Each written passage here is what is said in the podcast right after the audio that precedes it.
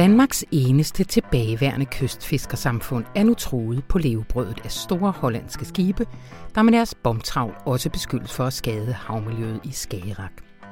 Jørgen Sten Nielsen han har besøgt Torp Strand og fortæller her lidt senere om kampen mod ubæredygtig fiskeri og et lille samfund, der ellers havde fundet deres helt egen fællesskabsbaserede vej. Velkommen til Radio Information. Mit navn det er Anna von Sperling. Og vi skal naturligvis også tale om ugens helt store internationale drama, og det er selvfølgelig den britiske premierminister Boris Johnsons beslutning om at suspendere parlamentet helt ind til 11. time før, hvad der i så fald vil blive benhård Brexit. Jeg har ringet til Jakob Illeborg i London. Og Rune Lykkeberg er her også, og chefredaktøren han har været ekstra pjattet denne uge. Han fik nemlig lov til at interviewe et stort idol, den franske forfatter Michel Ulbæk på Luciana i weekenden. Det var smukt, som kun den danske sommer ser ud i Humlebæk. Og så var det anledning til, at Rune han kunne bearbejde et gammelt traume fra hans første møde med den franske provokatør. Hør så, hvordan det spændte af.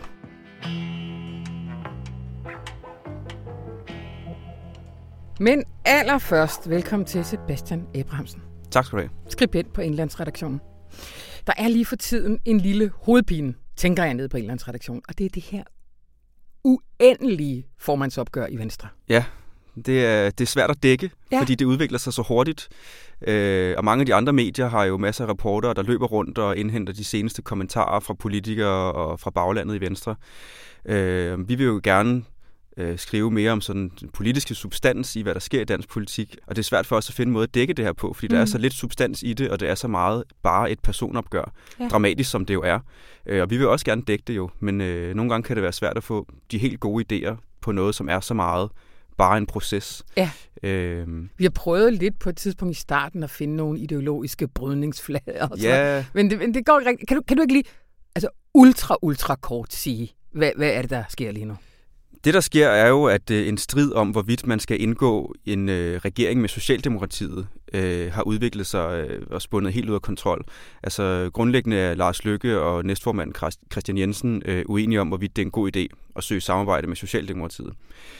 Og øh, det kan måske være svært at forstå, hvorfor det er løbet så løbsk, som det er nu, hvor der er oprør i baglandet og krav fra forskellige sider om, at både Lars Lykke og Christian Jensen skal trække sig helt som mm. henholdsvis formand og næstformand. Øh, men hvis man vil forstå, hvorfor det har udviklet sig så dramatisk, så er det måske en meget god idé at se tilbage på hele øh, Lykkes øh, karriere i landspolitik mm. gennem de seneste 20 år, som har været præget af rigtig mange kriser og skandalesager. Og det er jo måske derfor, man i baglandet rundt omkring nu tænker, at den mand har simpelthen stå, for tit stået i vejen for, at man kunne diskutere politik. Ja. Øh, hans person fylder for meget, og tilliden til ham er slidt ned efter mange år med forskellige skandaler og, det, og det, personsager vi, vi, vi og kriser. Forbi, det er det 9. det er det 10. politiske liv, han er i gang med nu, ja. det, hvad man siger. Han har jo ja. overlevet alt sammen ja. til videre og været dygtig til at manøvrere i de der kriser og fra den ene til den anden. Ja. Og der er også mange mennesker, der har slået sig på vejen. Øh, og Christian Jensen, som jo stadig er næstformand, er jo blevet banket på plads af ham flere gange, øh, og har, hver gang han har set sit snit til lige at, at udfordre lykke, så er han jo blevet smadret fuldstændig. Ja. Øh, du har lavet sådan en, øh, hvad var det, i onsdagens avis? Øh, ja. Ja, ja, i onsdagens avis har du simpelthen sådan en række øh, nedslag, lykkes, nærdødsoplevelser blev det kaldt på redaktionsmødet. Ja, ja. Øh, øh, og du vil her i øh, løbet af udsendelsen mm. onkel anekdote. Mm-hmm. Kom ind og fortæl om nogle af dem. Ja. Sådan lidt hister her. Men skal vi ikke, øh, skal vi ikke tage den første nu? Jo. Jeg, jeg tror, det bliver hyggeligt. Jeg ja. tror, at lytterne kommer til at sige, Nå ja, det var dengang. Det bliver sådan lidt nostalgi, lidt lykke-nostalgi, vi er i. Jeg har været i arkivet, havde jeg sagt. Ja, det var det. Øh, og det er, jo, det er jo øh, interessant for at forstå, hvordan vi havner i den her situation nu. Ja. At få øh, genopfrisket nogle af de her mange sager. Det første, som øh, man kan slå ned på, er det, man samlet set kan kalde for bilagssagerne. Mm-hmm. Øh, det var en masse sager, som især kom frem, da Lykke var finansminister tilbage i 2008.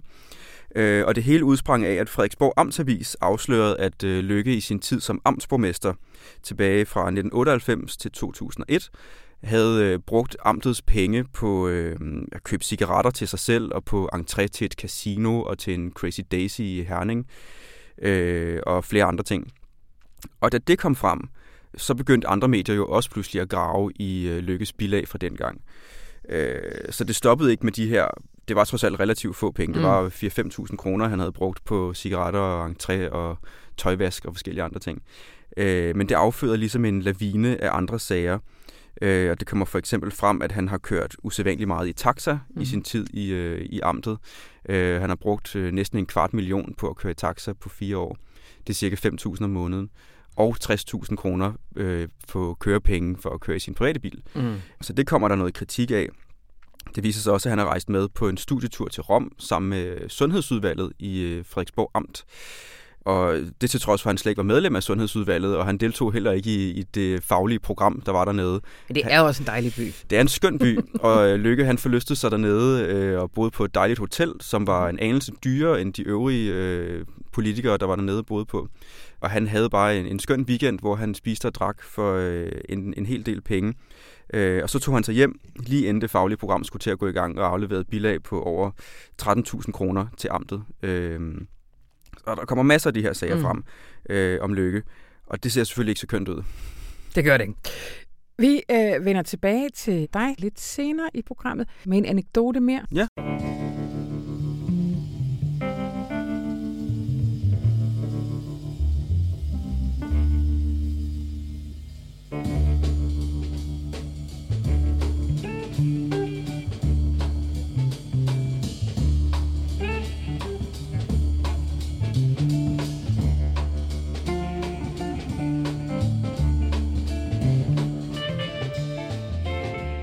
Når de britiske parlamentarikere den 3. september vender tilbage fra sommerferie, så går der blot seks dage, før de kan gå hjem igen og blive der til 14. oktober, kun to uger inden Storbritannien efter planen forlader EU. Og velkommen til dig, Jakob Ilborg. Tak for det. Igennem fra London? Ja. Godt. Premierminister Boris Johnson han har jo ellers i ugevis nægtet, at en suspension af parlamentet var på vej. Men du skriver i avisen, at nøgternt set, så er det her jo den naturlige udvikling. Hvorfor er det? Det er det, fordi at den regering, Boris Johnson øh, tog med ind i Downing Street, det var en regering, som umiddelbart kun havde et reelt formål. Og det formål, det var at levere Brexit den 31. oktober. Mm. Dagen før, at øh, Boris Johnson går til dronningen og beder om en såkaldt prorogation, som altså er en suspension af parlamentet, der mødes eller samles oppositionen under Jeremy Corbyn og bliver enige om en strategi, der vil hjælp af lovgivningen skal sikre, at der ikke kommer et no-deal. Og set fra den vinkel, der er det her et aggressivt, men naturligt modsvar. Det vil sige, okay, I vil mødes og bruge parlamentstiden på at prøve at sikre at, at få noget lovgivning igennem, der enten udskyder Brexit eller mm. gør det umuligt at lave et no deal. Jamen, øh, så bruger vi de kræfter, vi har. Det er blandt andet kræfterne til at øh, suspendere parlamentet. Ja. Øh, og, og det, det er simpelthen det, man har søgt.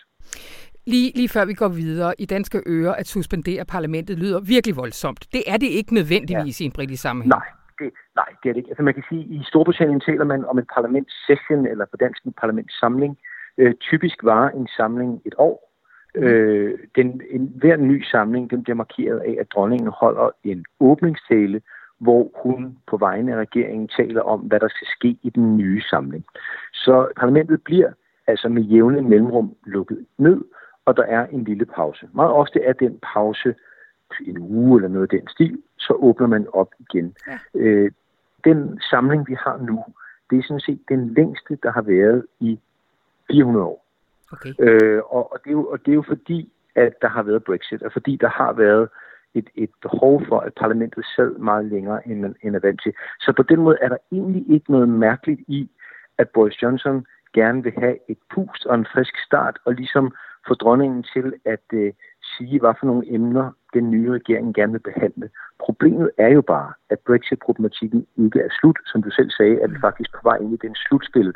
Ja. Og at lukke parlamentet ned, samtidig med, at man spurter mod stregen, det øh, kan ikke læses som andet end politisering af, af den britiske tradition. Nej, og derfor er der også flere, der har kaldt det altså voldsomt udemokratisk, men også en forfatningsmæssig krise, han kaster landet ud i. Ja, altså af flere grunde. Øh, Storbritannien har ikke en grundlov på samme måde, som vi har, så det bygger på mange hundrede års traditioner, ja. og derfor kan øh, reglerne bøjes, men man arbejder jo også meget med et common sense begreb i Storbritannien, der betyder, at man forventes som, som politiker at opføre sig hederligt og ordentligt. Mm. Øh, og, og det man ligesom øh, råber op omkring her, det er, at Boris Johnson i den grad bruger beføjelserne helt til stregen, og nogen mener også over, for at få sin egen politiske vending igennem. Mm. Dronningen øh, blev onsdags af Boris Johnson bedt om at øh, suspendere parlamentet, og det sagde hun ja til, men på den måde trækker man jo også den, ligesom den øverste instans øh, i Storbritannien, som skal forholde sig øh, øh, upolitisk, ind i politik. Ja. Øh, det vil have været meget voldsomt, og jeg vil vurdere det som en stort set umuligt for dronningen at gå imod øh, Boris Johnson her. Og der er mange, der mener, at Boris Johnson har misbrugt dronningen.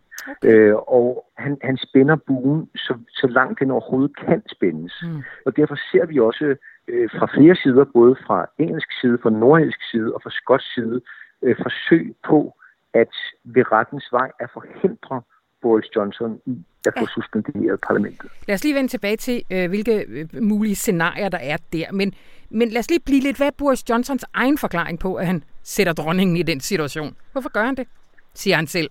Boris Johnson siger, at han, det har intet med Brexit at gøre, siger han. Mm. Han siger, at det her det er for, at han netop skal få mulighed for at tale om andet om Brexit, for at komme videre med nogle af de ting, der er presserende for staten. Det er en reform af det britiske sundhedssystem, reform af politiet, øh, en, en række andre indrigspolitiske områder, som han siger, det er bydende nødvendigt, vi får talt om nu.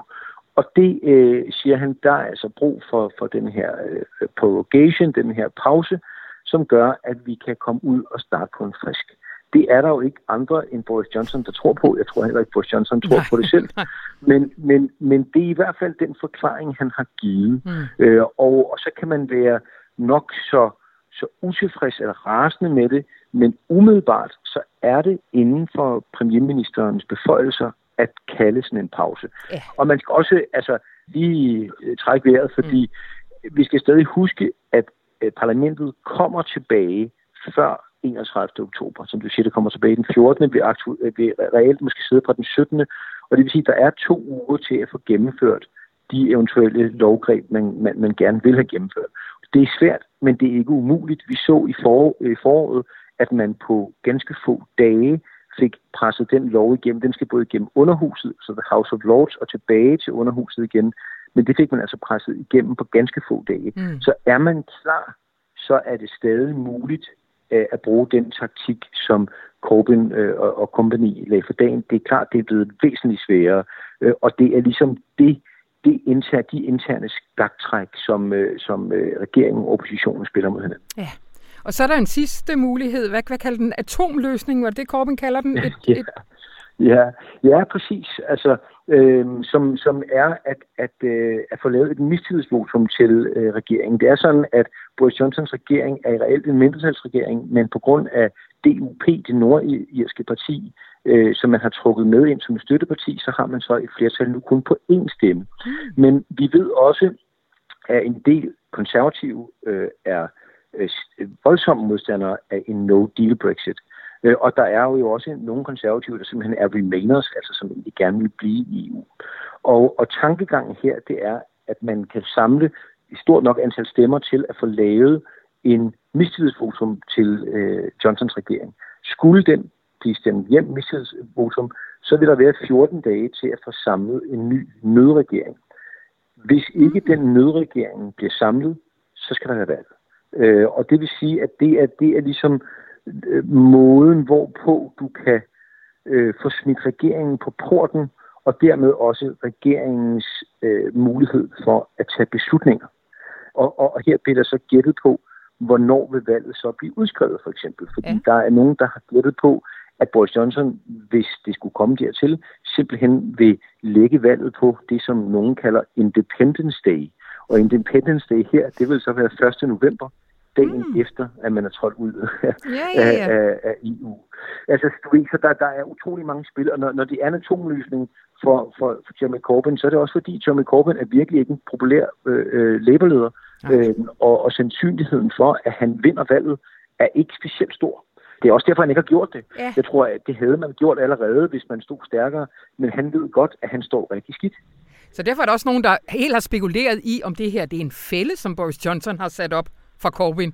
Ja, altså øh, i Information, der har jeg tidligere skrevet om Dominic Cummings, Ja. også kaldet Mørkets Fyrste, øh, som, som øh, dem, der har set øh, øh, den film, øh, der kører på HBO, der hedder Brexit and Uncivil War, Ja. med, med Cumberbatch i hovedrollen, det er ham, det handler om her. Dominic Cummings var chef for Vote Leave. Det er ham, der var masterminden bag den måde, man fik vundet øh, Brexit-afstemningen på. Og nu er han altså Boris Johnsons højre hånd.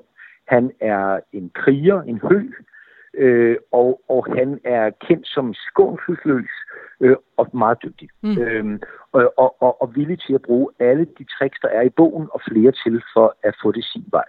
Og der er, der er, altså, man kan næsten mærke øh, Dominic Cummings indflydelse på de her beslutninger.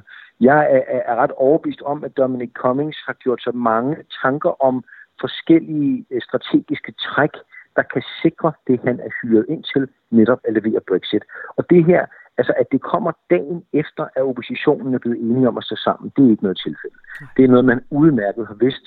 Det er et, et, en pil den anden vej, og, og indtil videre er det jo en pil, som har fået præcis den effekt, han også vil ønske netop kæmpe røre i vandene, øh, råb og skrig om, at, øh, at, der, at man må bruge alle de midler, der er til hende. Det kunne for eksempel være atomløsningen, som så var at, at få stille mistillidsvotum og få lavet et valg. Men der er mange, der mener, at det valg, det kan Boris Johnson godt vinde, og derfor så vil det faktisk bekomme ham ganske udmærket med den øh, det mistillidsvotum, fordi mm. så kan man koncentrere sig om at, at, at få den nye premierministerpost og gennemføre Brexit derhjemme. Mm. Nu siger du, at han kan finde på at vinde. Det er jo virkelig, det er jo virkelig vanskeligt her for København at forstå, ja. hvordan der overhovedet ja. kan være en mulighed for det. Jeg vil lige fortælle, hvordan, ja. hvordan, når du taler med folk, og sådan, hvad, hvad siger de om ham? Ja. Jamen, jeg tror, der er mange, der synes, at han er en handlingsmand. Nu har man i, i tre år øh, øh, siden valget i 16 og særdeles under Theresa May, der har man ligesom haft det, man føler som stillstand. Altså, det, man har bare ikke bevæget sig ud. Altså, man stod i kiksand, og ingen vej, ingen vegne kom. Øh, her kommer der så en mand, som, som er villig til at gøre vilde ting for at få os videre i programmet. Og jeg tror, der er rigtig mange, der aller, aller mest ønsker at komme videre i programmet. Mm. Man skal så også huske, at selvom vi på kontinentet øh, har en opfattelse af, at no deal er, er tosset og øh, et selvmål for britterne, så er det ikke alle britter, der opfatter det sådan. Nej. Der er mange britter, der, der, som, som ikke føler sig specielt europæiske, øh, i hvert fald ikke i en EU-europæisk forstand, øh, og, og som, som velkommer eventyret til at prøve noget nyt, som mener, at man gennem sin lange øh, imperietid og gennem det, der hedder Commonwealth, øh, det kulturelle samarbejde med, med lande overalt i verden, der også der har haft englænderne som, som overherrer på et mm. tidspunkt, øh, øh, og gennem sproget og tidszonen og alle de ting, at der vil man, ja ja, man vil slå en år i krølbøtter, og det vil gøre ondt, men før eller siden, der vil man komme ud af det og komme styrket ud af det. Og de samme mennesker, de mener, at dem, der vil stå tilbage med problemet, det er i virkeligheden også på kontinentet, fordi vi er bundet fast af regler, som vi har sat for hinanden, som forhindrer os i at agere i en vild og global verden. Og det, de ønsker, det er, at Storbritannien skal ud på de vilde våger igen. øh, Britannia rule the waves, som vi, som vi kender sangen. Ikke? Mm-hmm. Det, det, det er håbet om, eller troen på, at Storbritannien skal skulle nok klare sig, om man så må sige. Jakob Illeborg, det bliver sidste ord, men i denne omgang. Men øh, lad, os, lad os snakkes ved i næste uge, vi. eller derefter. Øh, tak skal du have. Selv tak.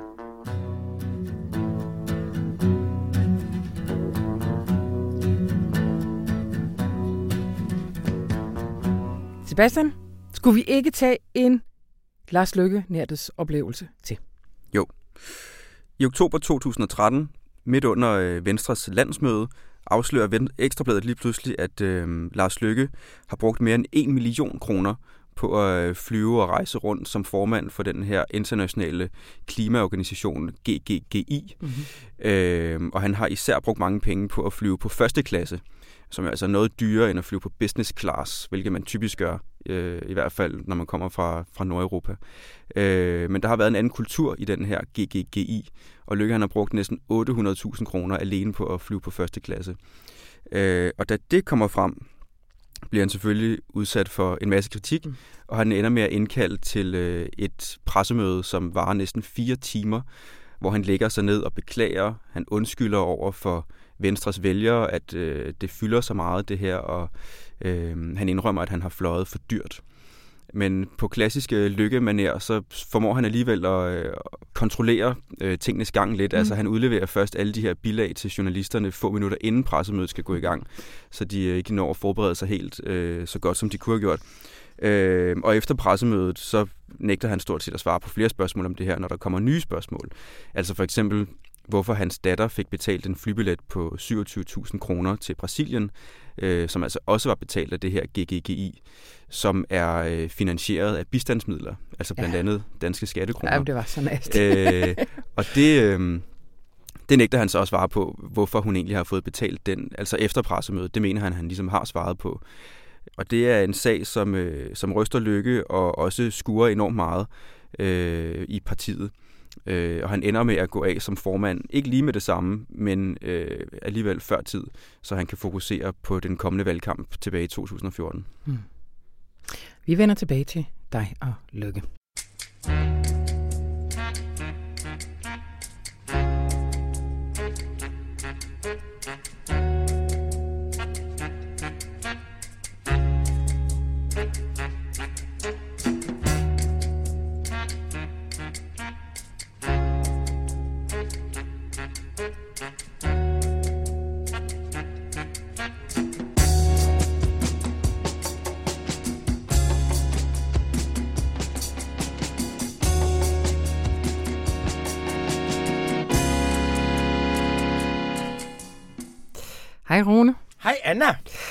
Altså, du får slet ikke lov til selv at vælge ugens optur, fordi jeg er bare rocker spændt. Hvordan var det at møde Michelle Ubeck på Luciana?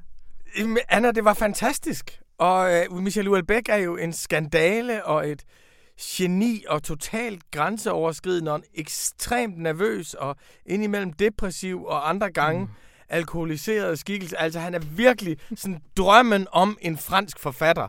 Altså, han kan ligne en clochard, altså en, en vagabond, og han kan, ja, han, og han kan lide noget andet, ja. men han kan, og, og han kan optræde sådan, så han ingenting siger, og han kan sige, de altså, har også haft sin øh, meget, meget voldsomme angreb på den franske presse og på islam og sådan. Altså, han har været sådan en skandale, der som hele tiden stod i vejen for sig selv, og så har han været totalt tavs og sindslidende. Æ, og nu var det jo ligesom over et store højdepunkt. Michel Houellebecq kommer til Louisiana Literature, og ja. vores gamle kulturredaktør Christian Lund havde brugt to år på at få ham frem. Til, øh, så, så vi var alle sammen sindssygt nervøse. Og der, han har været her en gang før at tale offentligt, ja. og det gik helt af helvede til. Det er det, jeg tror, at det er det værste forfatterbesøg, der har været i Danmark i det 21. århundrede. Altså, Michel Houellebecq kom til København i 2002, jeg kom ud og skulle interviewe ham ude på Borgens forlag. Da jeg kom ind, der skyndte Jyllandspostens uh, interviewers ud og sagde, det bliver frygteligt, det bliver frygteligt, du skal aldrig gå derind. Du skal aldrig gå derind. Det var virkelig The Devil's Kitchen. Jeg kom derind, han var skide sød, men han sagde intet. Intet, da jeg interviewede ham. Jeg havde forberedt 15 spørgsmål på fransk, og vi var færdige efter 12 minutter. Og der var ingenting. Og så om aftenen, der havde Bjørn Bredal et arrangement med ham for politikken. Så var det store offentlige arrangement, og hvor han sagde ingenting.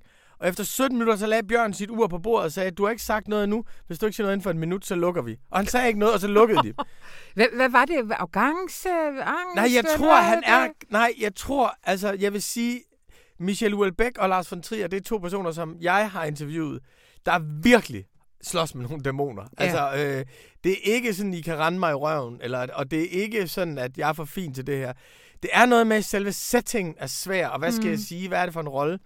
Jeg har. Så altså alle sidrede af nervøsitet fredag på Louisiana, ikke? Fordi mm. det var det store ting, og vi vidste, der ville være 500 mennesker i teltet, 1500 mennesker rundt om, og alle var bare sådan... Øh, øh, øh. Og det var sjovt, fordi alle sagde til mig, at jeg ikke var skide nervøs. Og jeg var jo nervøs, men jeg tænkte også, hvis det gik helt af lort, så ville folk have mødt en fransk bohem. Altså, det var også lækkert nok. Nej, for fanden. ja. Når man hører en, der sidder og siger, at Trump er en idiot, og mm. nu skal vi også passe på med det hvide privilegier og ulighed og, og, og, og, og sådan noget. Ikke? Det har de fået nok, nok af i løbet af dagen. Præcis. Altså, jamen, det er jo ingenting ved. Altså, jamen, det der er så på formfuldt engelsk. Mm. Men Michel Houellebecq, han kom og han gav en masse, og han var løsluppen, og han var glad, og han var generøs, og det startede med, at jeg gav ham et billede af sig selv som barn, som vi fik op på en stor skærm, fra han var seks år.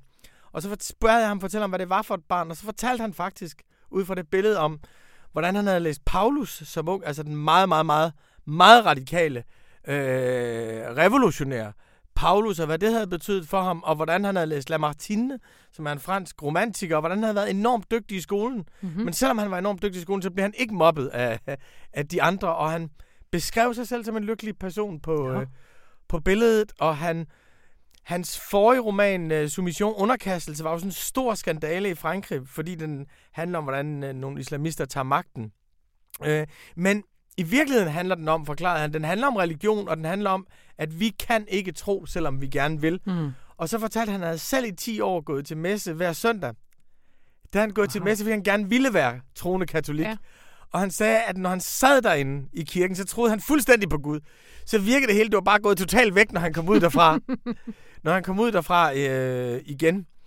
Det var, det var simpelthen sådan en øh, fantastisk sommeraften med Øresund, og du ved, folk lyttede, og det, at man kunne have en samtale på fransk, ja for et stort publikum. Og han Blev var, det simultant oversat? Eller, øh, det var en meget speciel det? chance. Først sagde jeg til publikum, dette er mit spørgsmål. Mm. Og så gav jeg lidt kontekst, så stillede jeg spørgsmål på fransk.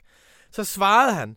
Så sad der en oversætter med høretelefoner på, som kun gik til Michel Houellebecqs mikrofoner. Og det var to live, for han fortalte til publikum, hvad han havde svaret. Så det var et lidt specielt setup. Men vi kom faktisk igennem meget store dele af hans forfatterskab, og hvad det betyder mm. for ham at skrive, og hvorfor at det at læse er grund til, at han overlever. Og, og han overlever i dag, og han fortalte om det der med, at han hader den amerikanske kapitalisme, men han er alligevel helt vild med bilmagasiner, og alle de der forbrugssamfundets mm. objekter, og hele den der skikkelse, som han er, der kan hade det, han er, og ikke kan lade være med at være det, han hader, og skriver på det.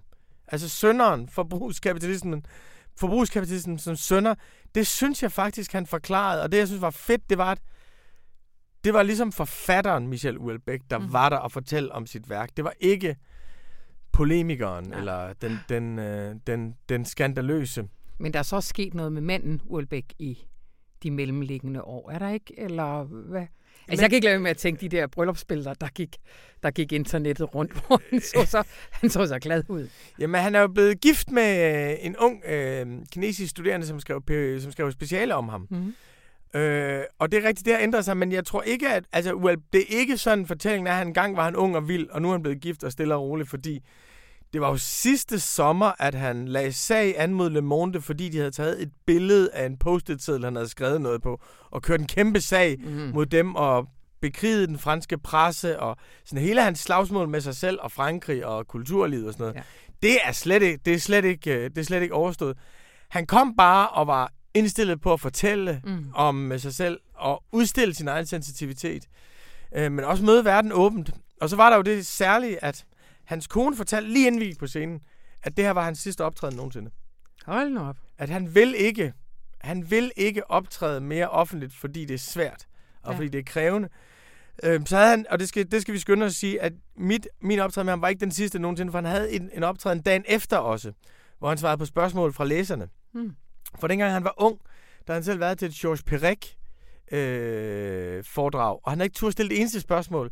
Så han har altid tænkt, når han var ude og holde foredrag eller oplæg, at alle de generede, hvad må de ville spørge om? Alle dem, der ikke tør spørge om noget, hvad må de ville spørge om? Så derfor havde han bedt folk på forhånd om at skrive spørgsmål, så der ikke var nogen, der behøvede at stille sig op i forsamlingen. Mm.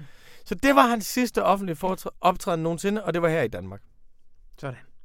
Det var der optur. Optur.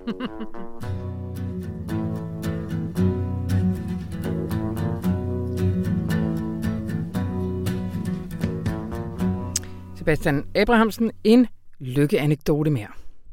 Vi er nået frem til øh, foråret 2014, mm-hmm. hvor øh, det pludselig viser sig, at øh, Venstre har købt og betalt øh, tøj til Lars Løkke Rasmussen for mere end 150.000 kroner. Mm-hmm.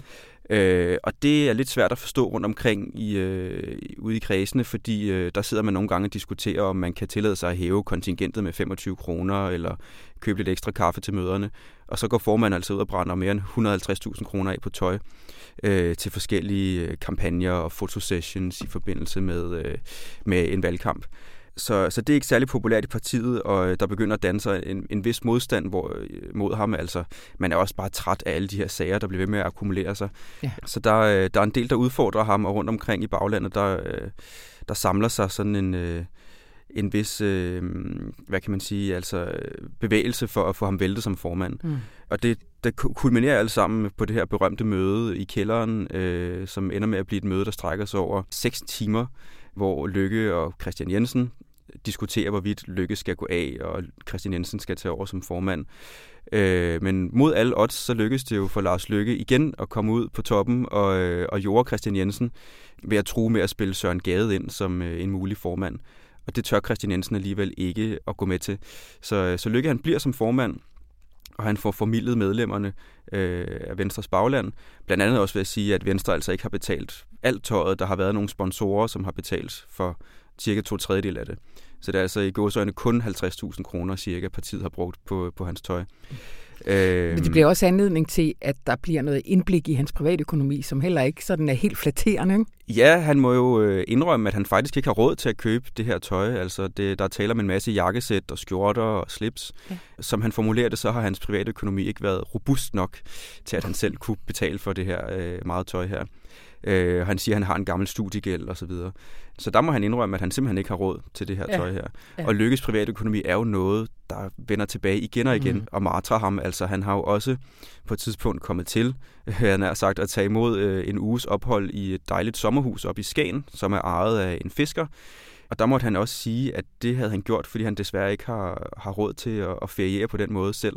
Og det er relativt for nylig, ikke? Jo, det var et par år siden, ja. øh, og det kom frem på et lidt uheldigt tidspunkt, hvor øh, Lykkes regering jo var under beskyldning for at øh, holde hånden over øh, nogle meget velhavende storfiskere. Ja.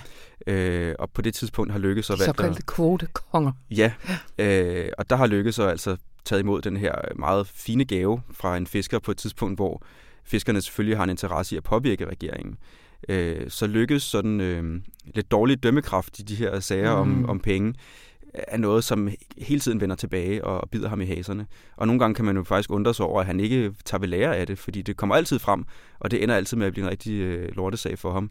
Men han ender også altid med at vinde. Ja, og måske det er derfor, at han bliver ved. Så kan han også mærke, at han lever. Ja, han lever lidt på kanten. Rigtigt. Men, men, men overlever han den her gang, eller hvad, hvad tror du? Ej, det er latterligt at bede dig spå, men, men... Man kan i hvert fald sige, at der, øh, modstand mod ham har aldrig været så udtalt før, Nej. som den er nu. Altså baglandet øh, er virkelig i oprør. Øh, hele øh, Region Midtjylland har jo krævet både Hans og Christian Jensens afgang, og så udtalt har modstanden ikke været før. Nej. Øh, så... Og det kan faktisk også godt være, når du sidder og lytter til det her på søndag, eller sådan noget, at der er sket en hel masse. Det kan også godt være, der ikke er. Jeg tør ikke spore for meget. Men øh, i hvert fald vil det være typisk, hvis Lykke lykkes på en eller anden måde med at overleve endnu en gang. Ja. Altså, men vi må se. Det var det.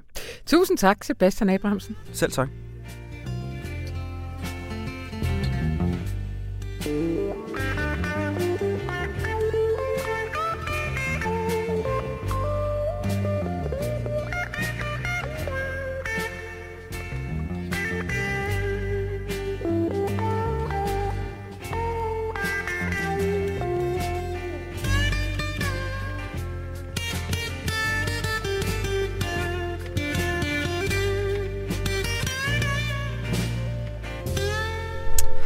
Jørgen Sten Nielsen. Hej, Anna. Torp Strand, du skrev om det her lille fiskersamfund for flere år siden. Mm. I sådan lidt mere optimistisk tone. Ja. Ja. Prøv at fortælle om, om Torp Strand. Ja. Jamen, det er jo sådan et rigtig spændende, som du siger, lille samfund, der ligger oppe ved Jammerbugten i Nordjylland, mm-hmm.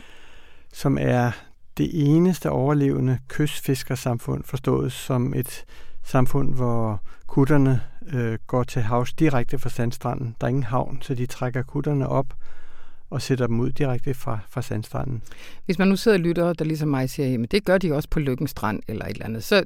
Øh Jamen, det, det gør de. Der er sådan nogle øh, hobbyfiskere og sådan noget, Okay, ikke? Og, og der, ja. der står nogle af de gamle øh, strandkutter sådan lidt til pynt. Øh, Ja. Men der er noget fritidsfiskeri, der foregår på den måde, ikke? Men, men her er et samfund, som lever af, at halvstore kutter bygget specielt til det her faktisk fisker, ikke? Øh, dem har vi haft en del af i sådan nogle samfund, og de, alle de andre gav op omkring 2006, hvor den daværende regering liberaliserede kvotemarkedet, så man kunne begynde at handle med kvoterne. Ja. Og det betød, at de kapitalstærke fiskere og, og rædderier opkøbte kvoter, og at de små kystfiskersamfund måtte sælge ud, fordi de var økonomisk klemt og gik ned. Ikke? Ja. Øhm, og Torp Strand, fiskerne havde valget, skal vi også sælge ud og begynde at lave noget andet, eller skal vi slås? Og de valgte så at organisere sig som kooperativ Mm. og dele en pulje af kvoter mellem sig, lave deres eget fiskehåndteringsanlæg, deres egen fiskeforretning på stedet, og, og fungere som sådan et økonomisk fællesskab. Ja. Og det har indtil nu sat dem i stand til at overleve. Og så krølle på halen er, at det er et, et skånsomt, dermed bæredygtigt fiskeri, Ja. Fordi den slags fiskekutter, som skal tage afsæt direkte på sandstranden, er bygget på en som, sådan måde, så de i går så en tilfældigvis også er nødt til at bruge skånsomme fiskeredskaber, altså garn eller det, der hedder snorevåd, som ikke ødelægger havbunden. Hvad er snorevred? Jamen det er sådan en, en pose, kan du sige, af, af net, som du trækker hen over havbunden, men uden de sådan grimme øh, meder og jernkæder og tunge instrumenter, som typisk er forbundet med det, der hedder bumtravl, som, Ja. ja. som er det, vi lige nu skriver om og diskuterer. Fordi det, der lige nu aktuelt tror Torp Strand, er de hollandske bomtravler. Ja. Og det er sådan en, en flåde af meget større fiskerbåde, hvor, hvor Torp Strand-skibene typisk er sådan 10 meter lange og har en tonnage på 20 ton. Så hollænderne de er 40 meter lange og har en tonnage på 500 ton, altså øh, 25 gange øh, så, så store, kan man sige. Ikke? Ja. Og de bruger det, der hedder bumtrål, som altså er en, en meget stor øh, pose, øh, som er monteret på nogle bomme, og som har hæftet nogle tunge jernkæder på sig, så, som ligesom skal pløje havbunden op, så alt, hvad der er af fisk, men i øvrigt også af andre dyr, bliver virvlet op, og så skyller ind i nettet. Ikke? Ja. Nogle har sammenlignet det med at, at, at brænde skov af. Altså man ødelægger simpelthen for en tid det, den havbund, man fisker i, og så må man videre til, til noget andet, øh, før man kan vende tilbage senere. Ikke? Det afviser bomtravlerne jo. De siger, at de anerkender, at det vil ske øh, i, på stenrev og sådan noget, men på det ligesom flade sandbund, der er der ved Jammerbugten, Ja, gør det ingen skade. nej. Og der siger dels uh, Torp Strandfiskerne sådan, uh, ud fra deres egne erfaringer, at, at det er ikke rigtigt. Mm. De kan både se de døde fisk og havdyr virvle op, og de har folk nede og filme bunden, hvor man kan se det. Ikke? Og Mm. der ligger fra det, der engang hed Danmarks Fiskeriundersøgelse, ligger der op til flere undersøgelser, som siger, at den her type fiskeri er altså skadeligt for havbunden bredt og havbundens fauna. Og det er uden tvivl skadeligt for den bæredygtige økonomi, der alligevel var bygget op i, øh, i Torp Strand. Hvad, hvad er det, de siger om det? Jamen, de, de oplever jo, at øh, hollænderne øh, kommer i stadig større antal, og det handler om, at de hollandske fiskere også er presset. Mm. En del af dem har indtil nu drevet det, de kalder elektrofiskeri, ikke i Danmark, men, men nede i, længere nede i Nordsøen, øh, som er simpelthen at sætte strøm til havbunden, så fiskene øh, besvimer, han er sagt, bliver, bliver lammet, sådan så de er nemmere at fange. Mm. Og det har EU gudskelov nu forbudt, og det betyder, at mange af de store hollandske både må stille om fra elektrofiskeri til bumtrål. Ja. Og der, hvor bumtrålerne kan hente fisk, er blandt andet i, i Skagerrak. Det vil sige, de kommer i stigende antal op og fisker der, hvor Torp Strandfiskerne også er. Mm. Og dertil er der både anekdotiske vidnesbyrd, men også dokumentation hos de danske myndigheder for, at, at hollænderne i et vist omfang snyder. Altså, Ja. at de fisker mere, end de må med de kvoter, de, de også har i området. Mm. Ikke? Torp Strand-fiskerne siger, at det simpelthen ikke økonomisk kunne give mening, hvis de ikke snyder. Ja, fordi de her meget store skibe er omkostningstunge. Ikke? Øh, De skal bruge en frygtelig masse brændstof, øh, både for at sejle op, men også for at drive de her enormt tunge fangstredskaber. Ja. De har en meget større øh, lønomkostning, fordi der er typisk en syv mand på sådan et skib, ikke? hvor der er en eller to på en Torpstrand kutter. Men de har nogenlunde den samme kvote, så, så du kan sige, at hollænderne skal for meget større omkostninger tjene det samme på ton rødspætter øh, som Torpstrandfiskerne. Ja. Og det kan de ikke. De kan kun, siger de lokale fiskere, ved at fange mere, det vil sige ved at snyde. Ikke? Ja. Og den måde, de angiveligt snyder på, det er ved det, som man kalder omskrive fangsten. Det vil sige, de skriver i deres rapporter, at øh, det, vi har i lasten, det er fanget dels i Skagerak inden for kvoten, hmm. men også i Nordsøen, hvor, vi, hvor de også har en kvote. Ikke? Ja. Selvom det hele er fanget i Skagerak. Eller de pynter fangsten ved at i den enkelte fiskekasse dække et lag af rødspætter, det er det, det handler om, og det er dem, der er penge værd, med et lag af den fisk, der hedder ising, som er sådan en meget mindre værdifuld skidtfisk. Mm. Øh, så, så fiskekontrollen, hvis den kommer forbi en gang imellem, ser en kasse med ising og siger, nå ja, det er så i orden. I virkeligheden er der i går sådan en forbudte rødspætter nede under. Ikke? Det, det er de lokale fiskers påstand, og der verserer og er afsluttet et antal sager, hvor den danske fiskerikontrol har taget nogle af hollænderne i, i det her. Ikke? Ja. Hollænderne siger, at vi følger jo bare reglerne. Ja, og det er så angiveligt ikke sandt. Nej. For, fordi der er simpelthen afsluttet og plus verserende sager, som Fiskeristyrelsens kontrolinstans mm. har rejst. Ikke? Mm. Øhm, det, som hollænderne jo gør, når de laver sådan nogle numre, det er, at de, de slukker for den satellitovervågning, som fiskekutterne alle har ombord, og så kan fiskerikontrollen jo ikke vide, hvor de er, og om de laver noget, der er ulovligt. Men det må man vel ikke? Man, den det, skal det må man ikke. Ja, det, ja. ja. Men, men det gør man. Det kan man. Onsdag her, der besatte en række fiskere, blandt andet fra Torp Strand, øh, Udenrigsministeriets fiskerikontor. Kontor. Ja. Hvad er deres krav? De har tre krav. Det første er, at fiskerikontrollen skærpes. Øh, de vil have det, de kalder et kontrolpunkt, som er en station i Hansholm Havn, som ligger lige på grænsen mellem Skagerak og Nordsøen, mm-hmm. hvor fiskerikontrollen skal sidde permanent og skal kunne kalde skibe ind, og så skal de kunne gennemgå lasten. Og det har Mogens Jensens, vores fiskeriminister, mm. sagt, det vil vi meget gerne realisere så hurtigt vi kan. Okay.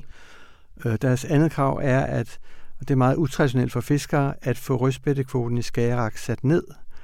Øh, mm. Fordi der er ikke så mange rødspætter mere, og hvis kvoten for den enkelte fisker bliver mindre, jamen så bliver det endnu mere umuligt for hollænderne at få økonomi i, i fiskeriet, og så holder de sig måske væk. Og det tredje og ultimative og vigtigste krav, det er at få det her sårbare havområde omdannet til en uh, miljøzone eller en, en havpark, som man kalder det, hvor bestemte, særligt skadelige redskaber bliver forbudt, typisk bumtrål. Ikke? Og det vil øh, ministerne også gerne arbejde for, men det er en lang, sprængfarlig proces, som, går, EU, som går over i EU. Ja. Ikke? Ja. Og så snart man bringer sådan noget i spil, så vil alle mulige andre serinteresser og områder blive bragt i spil af andre parter. Ikke? Så det er bestemt ikke nemt, mm. øh, men, men det er nok det, der skal til mm. på sigt. Og det er på en sær måde lidt akut, og det hænger sammen med en af de andre ting, de indslag, vi har i, øh, i, i den her omgang radioinformation. Fordi at Brexit kan komme til at forværre det her endnu mere, lægge endnu mere pres på, ja. på de danske kystfiskere. Ingen ved jo helt, hvad der sker, men man frygter jo, at at øh, britiske farvande bliver lukket for øh, andre europæiske fiskere. Ikke? Og der er en del hollandske bumtrålere, som lever af at fiske i britisk farvand. Og hvis de bliver udelukket derfra, så skal de finde et andet sted for at overleve. Og et af de få andre steder, hvor de stadigvæk må være, det er Skagerrak. Ikke? Mm. Så, så det, det er virkelig en ekstra nervøsitet, der kommer oven på, at der kan komme endnu flere af de her store hollandske skibe ja. og pløje havbunden. Ja. Ja, øh, det ved jeg ikke, det har du ikke skrevet om. Så jeg sidder bare og tænker, hvad kan man som forbruger egentlig gøre, hvis man godt vil opføre sig ordentligt i det her med, med fisk? Ja, altså jeg, jeg tror, at de her øh, fiskere, som jo er det et lille samfund, ikke, det er afhængigt af forbrugeropbakning, tror jeg. Ikke? Ja. Fordi det er en sag, som kan drukne mellem mange andre sager på en ministers eller regeringsbord. Ja. Øh, fiskerne de har i gang sat en underskriftindsamling for at få forbudt bumtrål i Skagerak. Ja. Den kan man gå ind på nettet og skrive under på. Ikke? Og så kan man i øvrigt, hvis man kan finde dem, købe deres øh, bæredygtige fisk. Ja. Øh, hvis man bor i København, så ligger der en smuk blå øh, kutter nede i Nyhavn i Havnegade, som er to Strandfiskernes, hvorfra de hele tiden sælger frisk fisk, som om natten bringes ned på lastvogn fra Torp Strand til, til Nyhavn. Mm-hmm. Øh, og man kan sågar sidde på, på dækket og spise øh, fiskefrikadeller, når solen skinner. det lyder dejligt. Jørgen, tusind tak, fordi du kom. Til tak.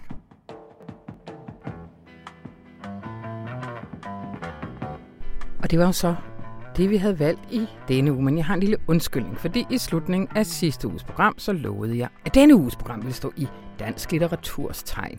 Men på grund af nogle praktiske omstændigheder må vi rykke det en uge, men for ikke at snyde jer helt, har jeg litteraturredaktør Peter Nielsen i studiet. Hej Peter. Hej. Det er fordi, vi lancerer en kæmpe satsning i den her weekend. Fortæl lige kort om den. Ja, en kæmpe satsning. Vi skriver det 21. århundredes øh, litteraturhistorie for den danske litteratur. Sådan. Simpelthen. øh, to årtier bliver sammenfattet. Det gør vi fremad i dag og de næste mange uger, helt frem mod øh, årsskiftet. Mm. Fordi den historie er ikke skrevet før. Ikke i samlet form i hvert fald. Ej. Så nu gør vi status, og det gør tre af avisens øh, kritikere. Erik Skyer Nielsen, øh, Kisaja, Ulrike Rikke øh, Rovtø Mogensen mm-hmm. øh, og Tue Andersen Næksø. Mm-hmm. De har øh, sat sig for at skrive øh, det ene 20. århundredes øh, danske litteraturhistorie i 20 afsnit. Øh, altså tager afsæt i øh, hvert år øh, frem mod øh, 2020. En central begivenhed, en afgørende begivenhed, hvor der sker noget helt centralt og afgørende for litteraturen øh, i hvert af, af de 20 år. Og det er nyt, for det er ikke skrevet før. Ikke på den her måde. Spændende. Øh, det kommer selvfølgelig også til at præge radioinformation i de næste 20 uger, hvor at jeg dog måske sandsynligvis, fordi verden kommer til at presse sig på, øh, lidt ujævnt, men vi vil øh, have de tre øh, anmeldere inde og fortælle om, øh, om årene løbende. Og kan du ikke lige tease for, hvad er begivenhederne i de første to år, vi har at gøre med? Fordi dem får vi nemlig i radioen i næste uge. Jo, øh, år 2000, der mm. er det øh, forfatteren Claus Bæk Nielsen, eller det hed han øh, på det her tidspunkt ja. øh, i 2000, hvor han var øh, gav sig ud for at være hjemløs og skrev om det øh, i nogle øh, reportager i øh, blandt andet Information. Og så den anden begivenhed. 2001. 2001, det var en meget stor festival i øh, København, hvor vi havde besøg af en masse øh, store amerikanske poeter, mm-hmm. øh, der mødtes med danske poeter. Og det, der ligesom skete der, det, det skabte en hel masse i dansk litteratur. Ah, super. Tusind tak, Peter Nielsen. Og det var så helt det. Det her program det var redigeret af Astrid Dynesen, og mit navn det er Anna von Sperling. Og hvis du vil have, og jeg har sagt det før, men de bliver ved med at prikke mig på skulderen, op på webredaktionen og sige, sig det nu, sig det nu. Vores nyhedsbrev. Gå lige ind på information.dk slash podcast og meld til vores nyhedsbrev, fordi så sender jeg links til alle de historier, som vi har omtalt. Og så håber jeg, at du får en rigtig god weekend. Hej hej.